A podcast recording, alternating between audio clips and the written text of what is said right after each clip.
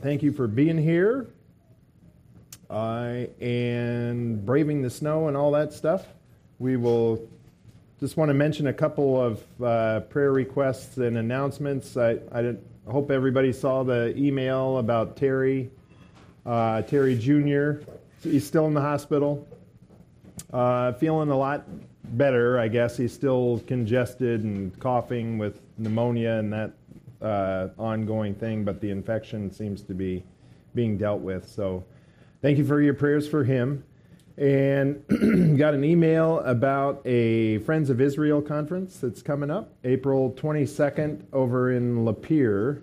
Uh, and that is at Hunters Creek Community Church. It'll be kind of, that's a Saturday. It'll be kind of an all day uh, event about the four temples, excuse me, four temples that are in the Bible. Uh, and so basically, going to be a prophecy kind of conference, so that'll be interesting. Uh, again, April 22nd, we'll have more information about that uh, in the future. So, with that, let's just open in a quick word of prayer and then we'll get going this morning. Dear Heavenly Father, we thank you for this day. I thank you for uh, the wonder of your creation and the beauty that we see all around us. I thank you for the changing seasons that uh, also so clearly demonstrate that you are our God and the world is progressing just as you promised that it would, and we thank you for that. Uh, I thank you for the special revelation that we have in your word that shows who you are more clearly and perfectly, and I just pray that uh, your word would work in our hearts and minds this morning, that we would be changed by it where we need to change, and that we would uh, grow to know you and love you better through the study of your word. I thank you for this church. I thank you for the church in general, this uh, body of believers that we're privileged to be a part of through faith in Christ. And we just uh, Pray that you would be with our local church. Help us to be strongly committed to your word and steadfast in it, uh, regardless of the circumstances around us. And we just pray that you would be with this time now as we uh, look into some of the news that is going on in the world and just see how uh, the world is against you and that how your how your word uh, tells us to live in a in a world that has gone completely wrong. And I just pray that uh, you would guide us in that and guide us in our study of Proverbs. We pray in Jesus' name. Amen. All right. Not sure why I'm having to cough all of a sudden. But uh, we'll make it through. Uh, got four articles this morning. Not sure if you've seen any of these or maybe all of these, but uh, it was this past week was International Women's Day. It's Women's History Month, I guess it is. It's getting very hard to keep track of all of the various uh, months of celebration, quote unquote, that we have. but this past week was International Women's Day.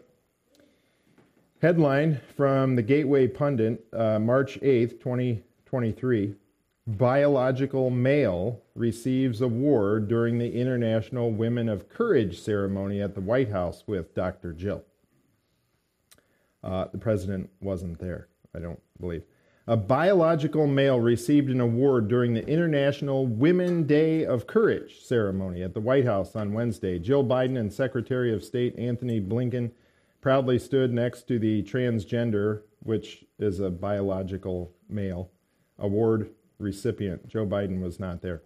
Uh, the International Woman of Courage Award ceremony recognizes those who have demonstrated exceptional courage, strength, and leadership in advocating for peace, justice, human rights, gender equity, and equality, and the empowerment of women and girls in their diversity often at great personal risk and sacrifice, according to the State Department. And this individual is actually from Argentina. They're not even an American, which is Interesting. In Argentina, Alba Rueda is a transgender woman that, in case you're not initiated enough to realize, transgender woman is a man who is claims to be a woman. Uh, he, this person is a transgender woman who was kicked out of classrooms, barred from sitting for exams, refused job opportunities, subjected to violence, and rejected by her family. But if the face of these challenges, she worked to end violence and discrimination against the LGBTQI plus community in Argentina, the presenter said. Jill Biden gave this person a kiss as he received his Woman of Courage award, and there's a video that goes with it that we won't uh, show. Uh, so, yeah, it's uh, it's a very confused world that we are living in, to say the least. Uh, and so, just uh, I'm not sure what the point of that is to show you that, just to know how crazy the world is. And uh, you probably saw the candy bar thing as well. Uh, Hershey's candy bar, their spokesman for this month is also a man. Uh, just very odd. Of course, the Bible tells us there are two genders, male and female, and you're either one or the other, unless you have some kind of uh, mental issue, which these people actually do. Let's go to this one first. Uh, along the same lines, woke Christianity. Now, this is getting to uh, Christianity here, is becoming involved in this as well. Uh, Breitbart, March 5th, the Church of England Parish Church said that it would be hosting at least two performances of Preach with one on Saturday, March 4th, and the second, June 3rd. The show on Saturday was to, set to feature drag performers, uh, two of them, both of whom have appeared on RuPaul's show. St. James's will welcome drag icons from around the world to perform benefit beneath its ornate gold ceiling, showcasing some of the biggest names in the art as well as fresh talent, the church said. So not only is it in the uh, White House and in the government and put in your face at your business, probably, but in England, at any rate, it's right in the church. And usually America is around 10, 15 years behind Europe. So, coming soon to a church near you. Not this one. as long as as long as I'm here and of sane mind, you can please feel free to fire me, uh, take me out back, and do away with me if something along these lines ever happens here. Uh, a little bit of a different uh, set of news here. This is, where was this one from? Reuters.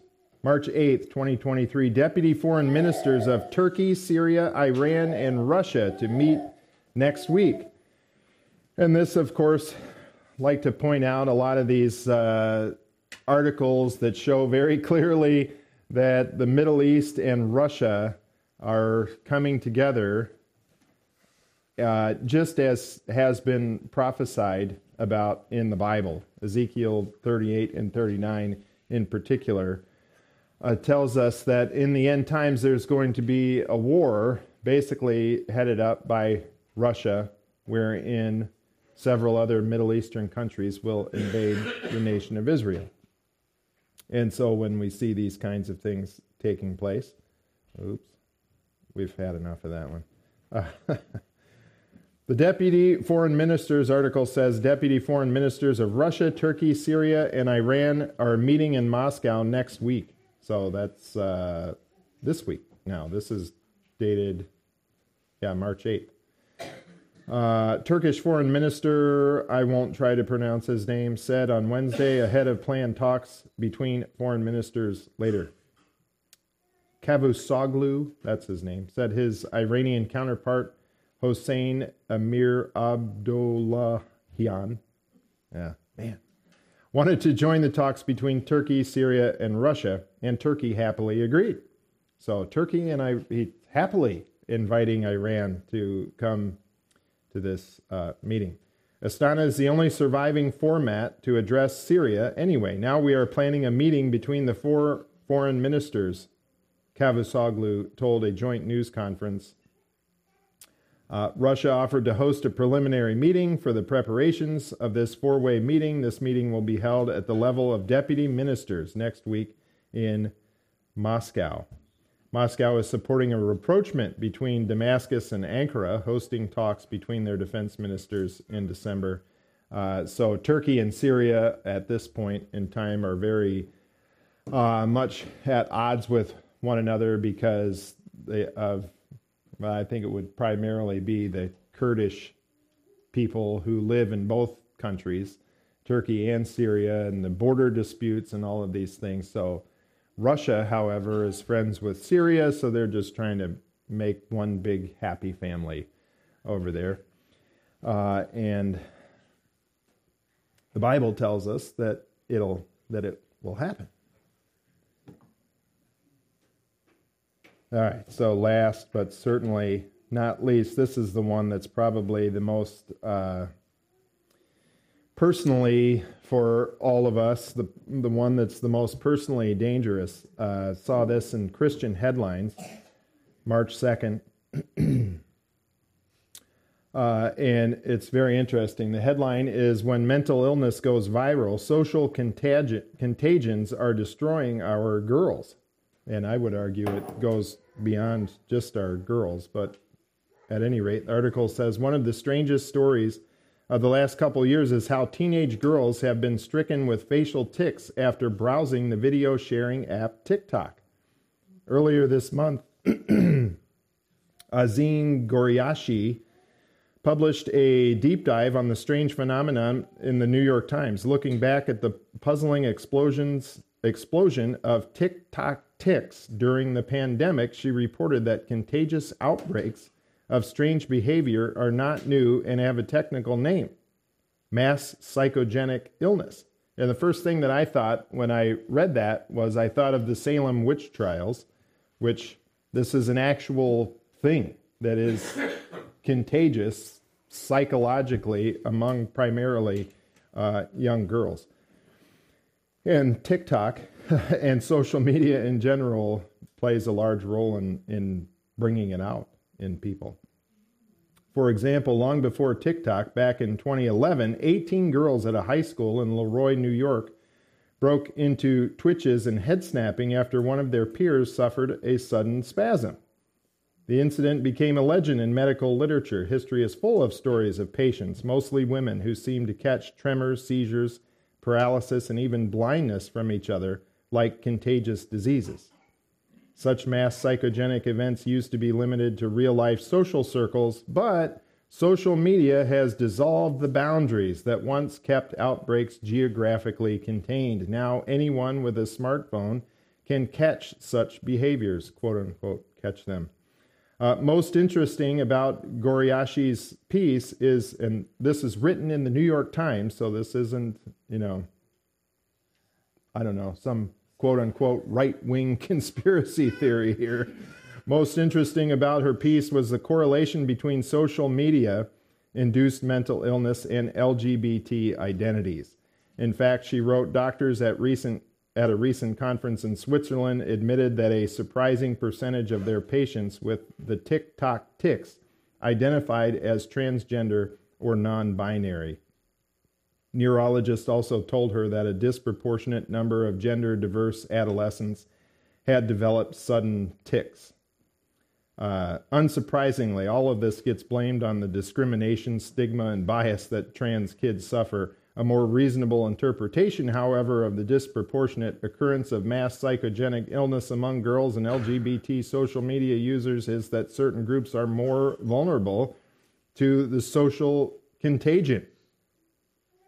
Uh, so, yeah, and it goes on. Years ago, physician and researcher Lisa Littman was excoriated for coining the phrase rapid onset gender dysphoria. The evidence continues to vindicate her theory, and uh, the, the explosion of gender dysphoria and uh, homosexuality uh, among younger people is off the charts compared to what it has been of of recent or in the recent past at any rate. I think I saw it was about 25% of college age, college and teenage kids in America, according to a poll, identify as homosexual or transgender. 25%. That's uh, unprecedented numbers. And as we've mentioned before, a lot of that, uh, the ability for it to be able to spread so rapidly is because of social media. Uh, and so we all, even though we live in small town America, uh, we need to be aware of these things, especially uh, if you have young ones at home, teenage kids, teenage kids, you're old enough to uh, realize the danger of this as well, and it and it needs to be avoided. I mean, we don't want to have a legalistic standard or that kind of thing that oh you can never look at these uh, apps and whatever. But nevertheless, uh, if you know that you could be susceptible to falling prey to those kinds of things, then it's a good idea to avoid it altogether. Uh, just on a on a personal level, just because it's so it's so dangerous and so nefarious, uh, can have such a bad effect in our lives, and that's why we need books of the Bible like the book of Proverbs. So, with that, let's turn to our Bibles in the book of Proverbs, chapter 4, is where we find ourselves this morning looking at this, uh, another just absolutely wonderful section of this book that is so uh, relevant to us because it uh, it's as if it's written right directly to all of us, even though we live literally 3,000 years after it was written by Solomon. Uh, it is incredible how it, it seems like some of these topics are more more relevant to us than they were to the people that Solomon wrote them to. And Proverbs chapter 4 is, is no different, as it I've kind of broken this down, this chapter, into three, three pieces that are, are, can be used by parents as a way to uh, teach their children. Uh, but uh, that's the, the genre that Solomon was using. Proverbs is a book of poetry. And he, so that's just the way that he is communicating this truth as if he is writing to his own children, which I'm sure he was. But nevertheless, uh, we need to understand that all scripture is for us and serves a purpose for us. 2 Timothy 3:16 says all scripture is inspired by God and profitable for teaching, for reproof, for correction, for training in righteousness, so that the man of God may be adequate, equipped for every good work. So while every verse of the Bible isn't written directly to you and me, like much of the Old Testament is written to the nation of Israel, uh, nevertheless, it still has an application to us uh, in a many times in a, in a moral way to correct our actions, correct our thinking, so that we can be equipped to do good things for the Lord. The book of Proverbs, of course, is no, no exception to that. It is, it is absolutely written for us to instruct us how to live. So, even though it's, I've entitled this How to Raise Godly Children, it's really great for that it's also really great for each and every one of us so that we can know how to act in this world. And so today, uh, we have this idea of staying on the right path. Last time it was uh, spur your children to seek wisdom and the importance of that in daily daily uh, life with your children and as a father in particular how it is it's your duty to lead in your family and teach your children and encourage them to be wise, to seek after wisdom and the, the importance of that. And today, it is this idea of imploring your children to stay on the right path. As human beings, Uh, we are, we live in a fallen world. In case you didn't know, this place isn't perfect, as evidenced by our articles this morning and just uh, living life. You ought to realize that this isn't uh, this isn't heaven. This isn't a perfect world, and so therefore, also since we are created in the image of God, that means we can make decisions. That's the, to me, that is the primary uh, aspect of the image of God is that we are thinking beings. That's what separates us from the animal world, essentially. Uh, as much as I love my little puppy dog, he makes decisions. He makes decisions, but it's always uh, driven towards the flesh, satisfying himself and what he wants. He makes no consideration about anything other than himself. We, as human beings created in the image of God, have the ability to make decisions that will help other people, kind of like God.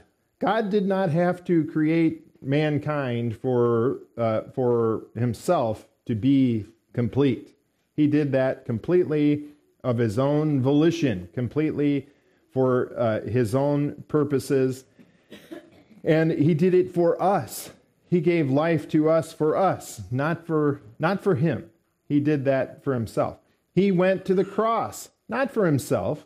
He did it for you and for me and for every person on this earth. He did it out of love for other people. And when we are created in the image of God, then now that means we can make decisions in our life. We can choose to live for ourselves and satisfy our flesh and be selfish and awful people, or we can make decision to make the decision to live for other people, to please God and to to serve him and serve other people. Sounds a lot like love God and love others.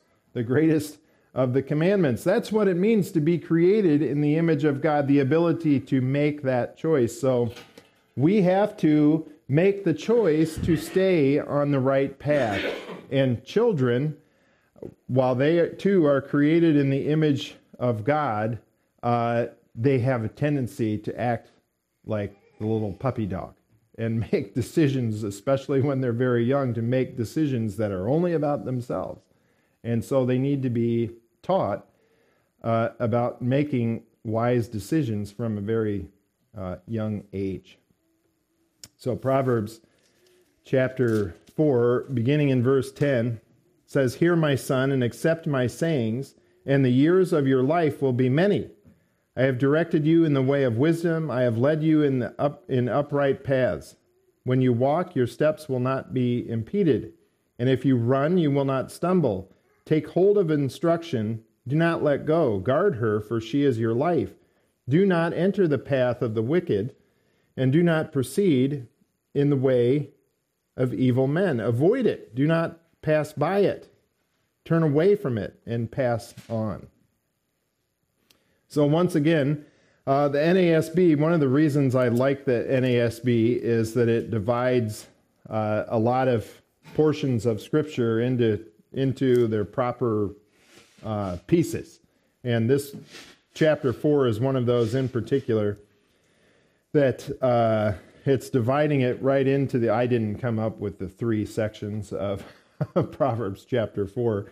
Uh, it does it right here for you, dividing it into paragraph sections uh, all the way down through verse 19. And you notice that this section begins very much like the first section. Hear, O sons, the instruction of a father, uh, chapter 4, verse 1. Verse 9, Hear, my son, and accept my sayings, he says. So, hear and accept. Here's that idea. Listen and accept it similar to hear and believe in order to be saved. And it's that same term that we saw last time, the Shema, uh, is the Hebrew term for hear. And the great Shema, again, Deuteronomy chapter 4 or chapter 6 and verse 4, this was the command to the nation of Israel to set them on the right path. Remember Mo- the book of Deuteronomy, Moses' sermon to the people before they went into the land, uh, second giving of the law. The number one thing that they needed to do was to have generational faithfulness. And that takes parents teaching children. Deuteronomy 6 4. Hear, O Israel, the Lord is our God, the Lord is one. You shall love the Lord your God with all your heart and with all your soul and with all your might. These words which I am commanding you today shall be on your heart. You shall teach them diligently to your sons, and shall talk of them when you sit in your house, and when you walk by the way, and when you lie down, and when you rise up. That's all day, every day, is what that means. You shall bind them as a sign on your hand, and they shall be as frontals on your forehead. You shall write them on the doorposts of your house and on your gates. And so that's why you will see uh, Orthodox Jewish people with uh, things tied to their wrists and the, the box tied to their head and that kind of thing. That would be a very legalistic uh, application of what is, is written here. And as Jesus often said to the Pharisees, you're missing the point. It's not, you know, having this box tied to your head isn't going to make you uh, carry out what is the spirit of what is being said here. The spirit of what is being said here is to always have the Word of God in your mind and on your hands and in your mouth as a, as a leader of your family, a parent of your children, especially. You need to be leading these kids in, in the way of the Lord so that they will accept it. That's the, they have to hear it in order to accept it. People aren't born good. They aren't born just ready to obey and, and uh, uh, follow the Lord with their life. They need to be taught these things. And so both of these, hear and accept, are imperatives. They are commands to uh, in the language that we don't really we just kind of have to infer it in the English language. In Hebrew, it's, it's right there for us in the way that the word is, is written, that these are commands that they need to hear and accept, just exactly like the gospel.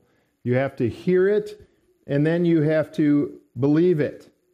That's what it is to be uh, to be saved, as we say. The first uh, tense of our salvation to be delivered from the penalty of sin. Uh, in Acts chapter 15, in verse 7, we get this, this uh, standard operating procedure, if you will, in the giving of the gospel, how people get saved. Acts 15, 7. After there had been much debate, Peter stood up and said to them, This is the Jerusalem Council. Brethren, you know that in the early days God made a choice among you that by my mouth the Gentiles would hear the word of the gospel and believe.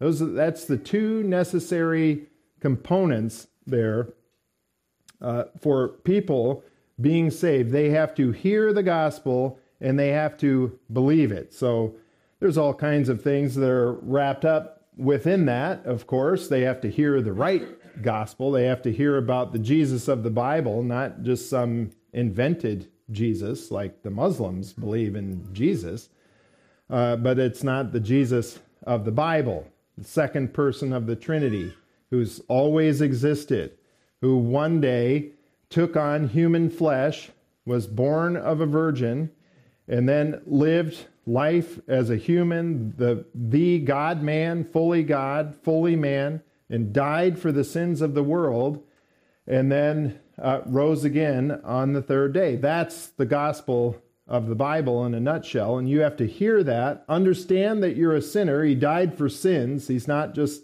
dying for the fun of it, He died because you are a sinner and you need to be saved.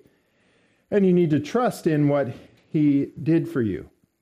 So at the moment that you do that, you hear the gospel that you're a sinner, you need to be saved. Jesus died for your sins as God, and he desires for you to believe in him. Stop from your good work, stop trying to earn his favor to be saved. Stop depending on your religion or your denomination or uh, stop believing that there is no God and your sin doesn't matter. That's and trust completely in Him. That's hearing and accepting, or hearing and believing, so that you can be delivered from the penalty of your sin. This, Deuteronomy chapter 6, it entails both of those things. Little children aren't just going to believe on their own, they have to hear the gospel and understand they're a sinner and believe in Christ.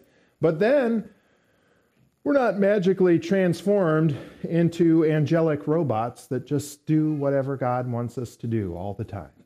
Wouldn't that, isn't that just wonderful? No, you need to you need to walk with the Lord. You need to be sanctified as you're going about your daily life. You need to be delivered from the power of sin in the present tense. And that's what so much of the Bible is about. Like the book of Deuteronomy, uh, it was kind of a it was a given that the people would be believing in the God of Israel, trusting in him for their salvation. You can read all about that in the book of Psalms over and over and over and over and over. It tells us how to be saved by believing in the God of Israel.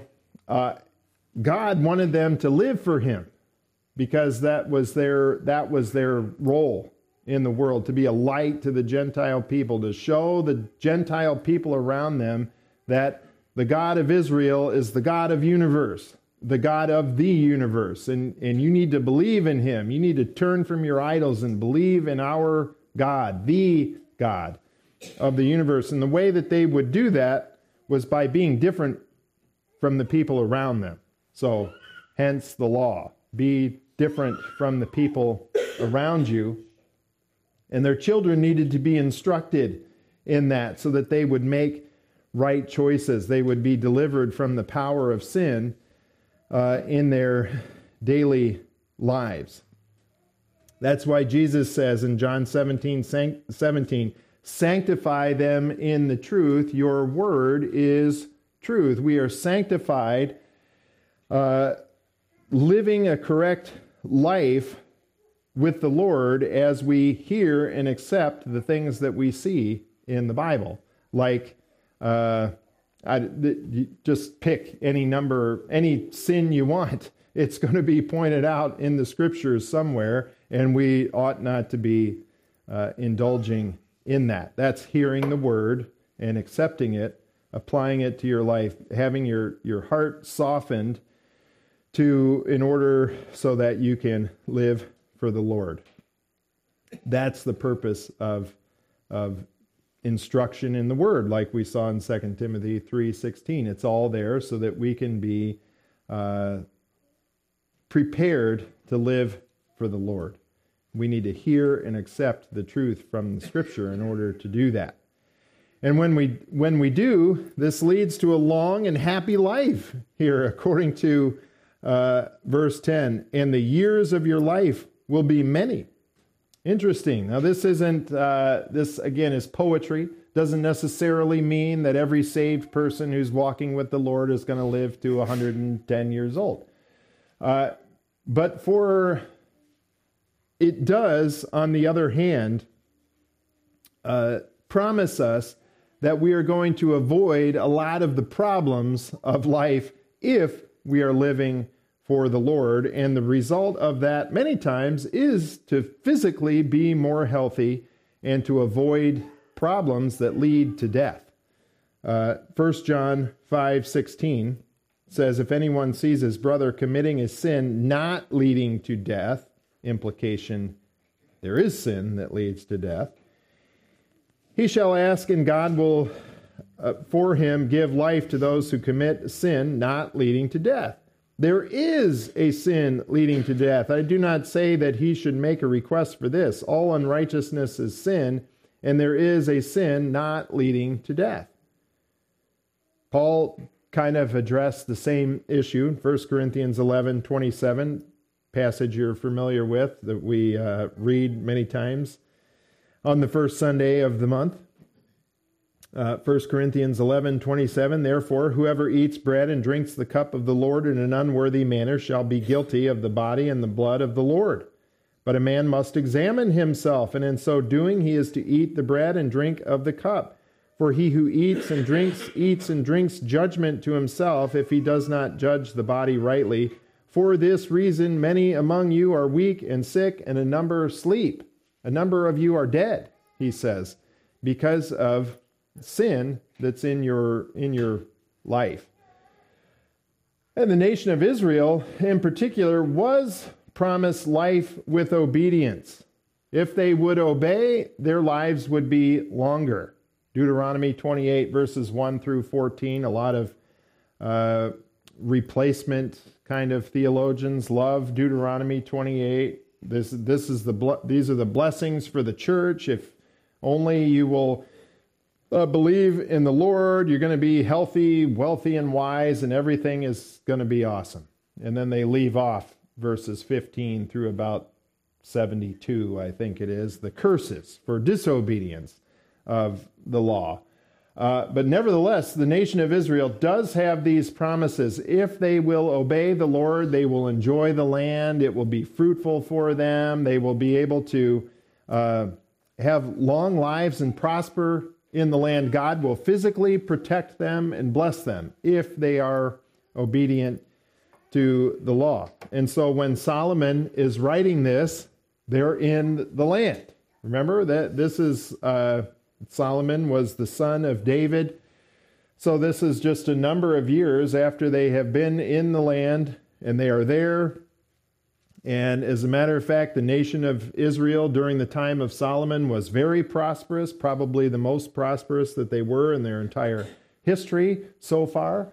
And so he's writing to his son saying, If you obey, we'll be able to stay in the land. You will enjoy uh, fruitfulness and all of the wonderful things that God has promised to us. And if you don't, then verses 15 through the rest of chapter 28 will happen, and people will invade. They will lay siege to our cities. We're going to starve to death. There's going to be disease uh, and horrific judgment is going to come upon us. Your life will not be long. Many of you will die because of these invasions. And so just keep that keep that in mind. Yes, there's kind of a secondary application to obedience to the Lord uh, that your your life can be uh, satisfying. Put it that way. You may not always have great circumstances in your life. The Apostle Paul, a wonderful example of that.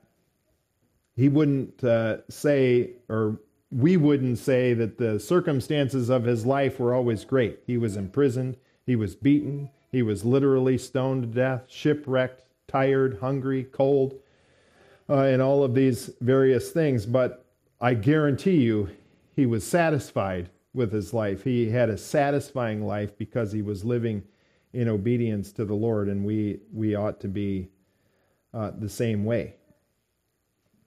Notice in verse 11 that the Father's actions match his words. This is, for parents, this is the uh, quintessential number one.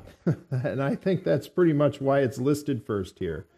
Notice verse 11 I have directed you in the way of wisdom, I have led you in upright paths. His words, his direction, and his actions are equal. They are the same. There is nothing that will destroy a child's uh, view of God faster than a father, in particular, who says one thing and does another. Uh, very very, very detrimental to the lives of your children and your your witness to other people and just the uh, down down the line it goes.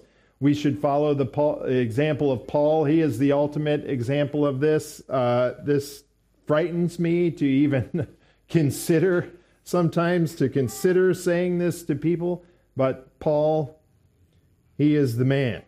Philippians 3:17 Brethren, join in following my example and observe those who walk according to the pattern you have in us. That ought to be all of our goals. That we are just we are out there. No secrets, no secret life that we're hiding from people.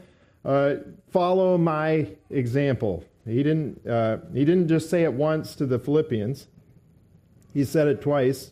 Philippians 4 9, the things you have learned and received and heard and seen in me, practice these things, and the God of peace will be with you.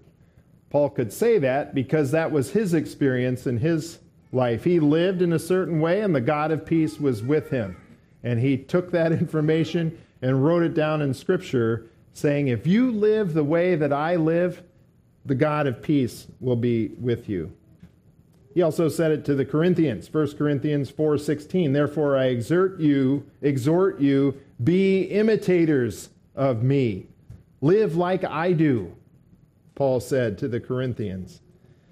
And the Thessalonians. 2 Thessalonians 3 7, for you yourselves know how you ought to follow our example, because we did not act in an undisciplined manner among you, nor did we eat anyone's bread without paying for it, but with labor and hardship we kept working night and day, so that we would not be a burden to any of you, not because we do not have a right to this, but in order to offer ourselves as a model for you, so that you would follow our example. So, Paul uh, the Thessalonians had a problem with not working, uh, being lazy, uh, to put it bluntly. And so Paul and his companions went there and worked.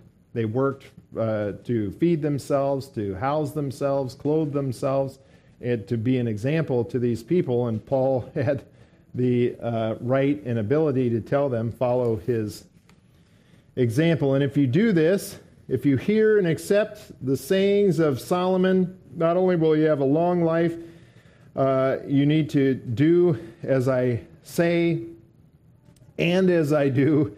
That's going to make your path easier. Notice verse 12. When you walk, your steps will not be impeded. And if you run, you will not stumble. Take hold of instruction. Do not let go. Guard her, for she is your life, Solomon says. Uh, and then he goes on from there, he tells them to flee from evil. So your life is, the circumstances of your life are going to be easier if you are uh, following the Lord and following his word. And another key is to flee from evil. Do not enter the path of the wicked, verse 14 says, and do not proceed in the way of evil men. Avoid it do not pass by it. Turn away from it and pass on. That is uh, good advice for all of us. Good advice for parents to pass on to their children. You know, if you find yourself uh, struggling with some certain sin and it happens when you go past this place, uh, whatever that place may be, don't go there. don't go by that place and you won't uh, be, you'll have one uh, more barrier to falling into the sin if you're, whatever the situation may be. Uh, there are a number of applications for this.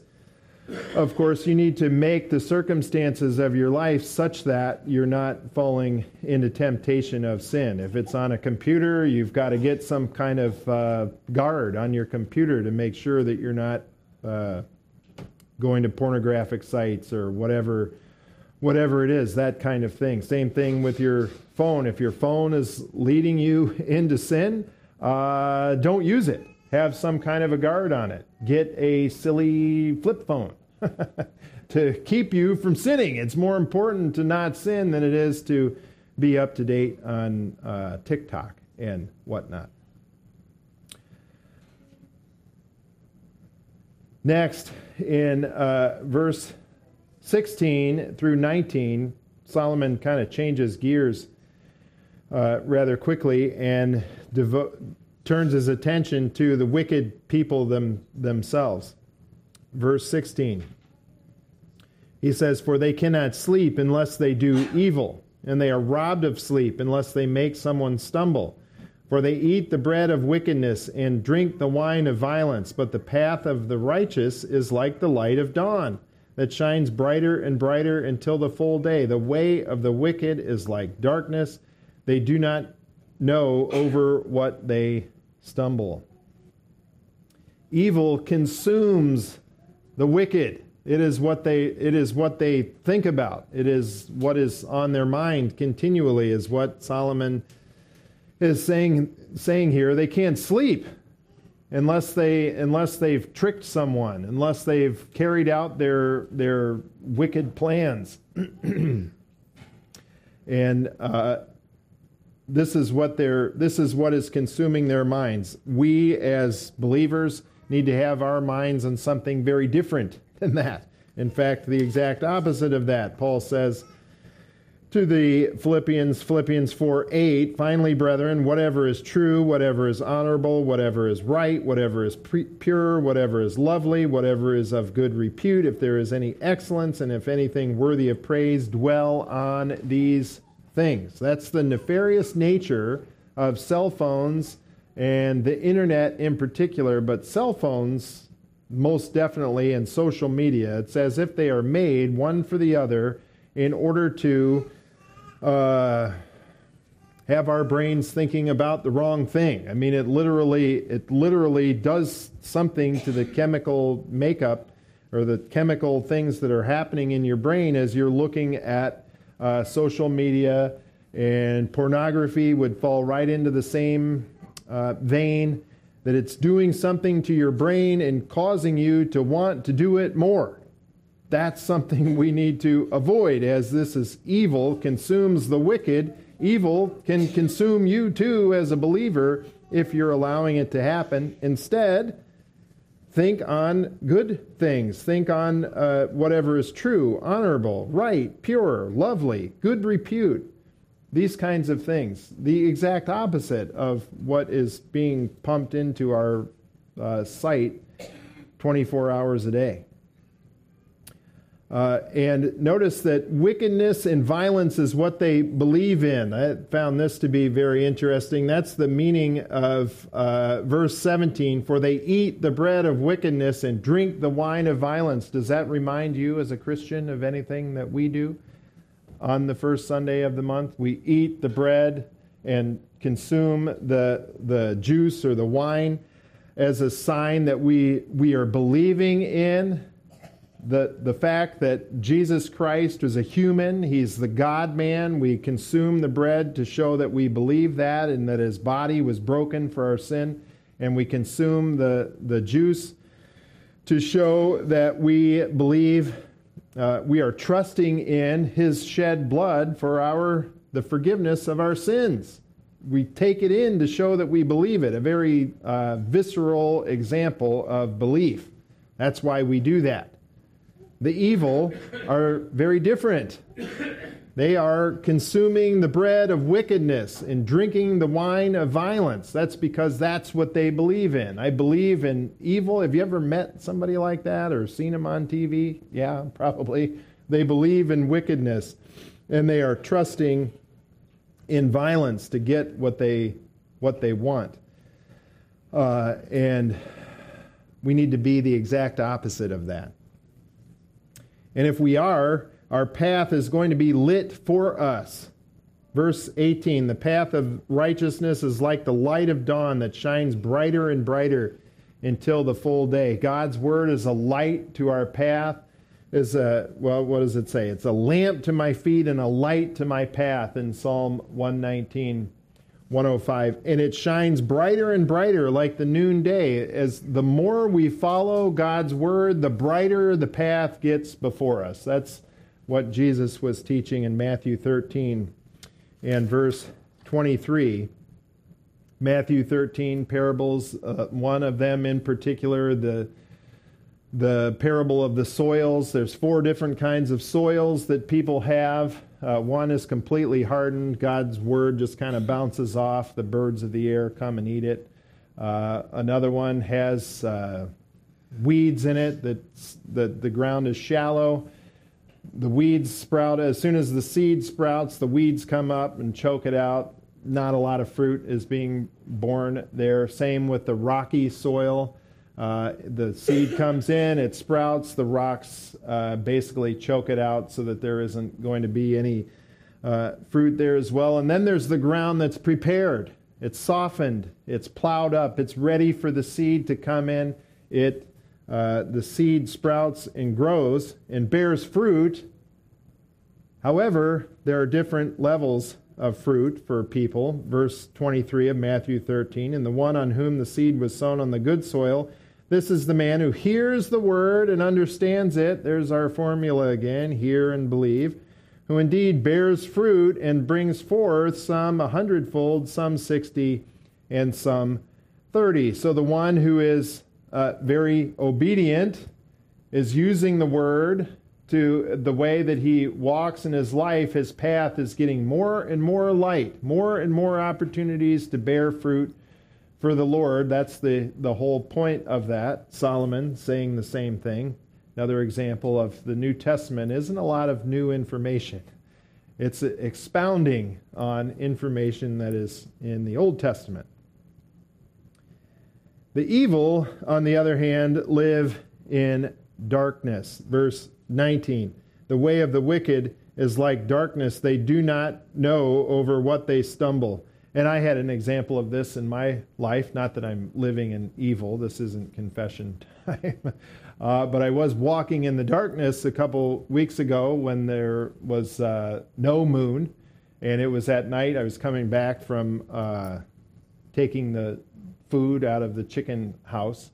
And it was after the ice storm, so there was uh, like the ground was solid ice, and there was a pile of ice, and there was no moon.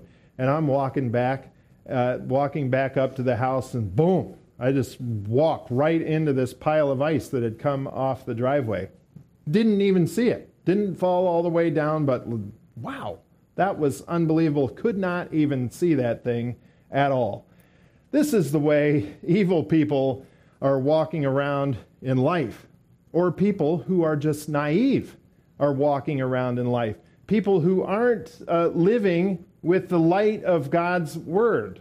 Christians do this a lot. I don't know, don't want to speak for you. There have been times in my life where I don't walk according to the word, and whoo, you stumble over stuff in the darkness because you're not uh, living according to God's word. Maybe you've experienced that same thing in your life.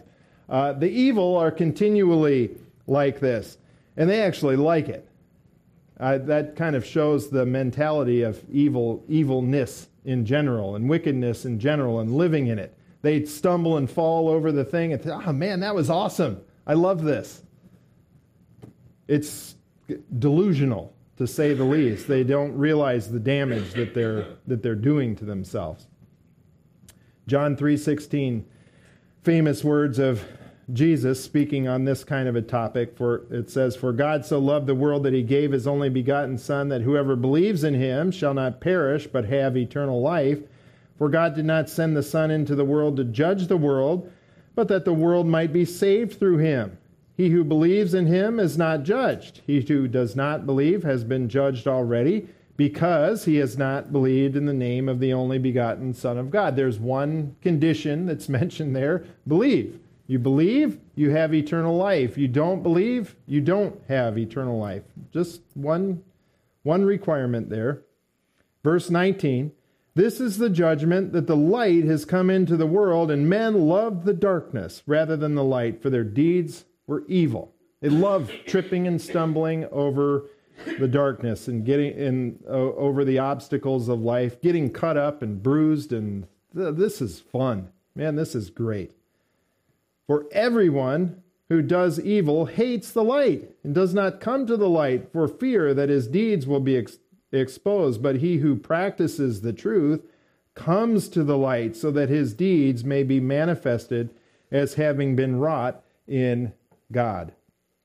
That's the difference between the evil and people who have, and the evil ones who have believed in Christ. That's, we all fit into that category. We're either still in our evil and in our sin and loving the darkness and loving beating ourselves up. We don't even, we're so naive, we don't even realize the damage that we're doing to our lives. Or we are sinful people who have believed in Christ, and now we can walk in the light.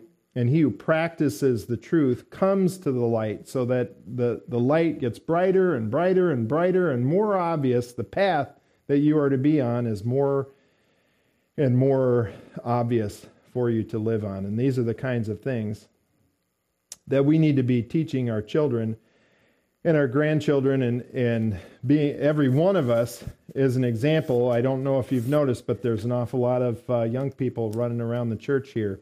And so each and every one of us needs to be an example to them about how to live. Let's go to the Lord in prayer. Dear Heavenly Father, we thank you for the book of Proverbs, this uh, ancient book that is so applicable to our lives today in the 21st century. I just pray that you would help us to not just understand it, but apply it to our lives so that we can be a light for you in this world that so obviously and desperately needs the truth. And we just uh, thank you for that. Pray that you would go before us in our lives with you. We pray in Jesus' name. Amen.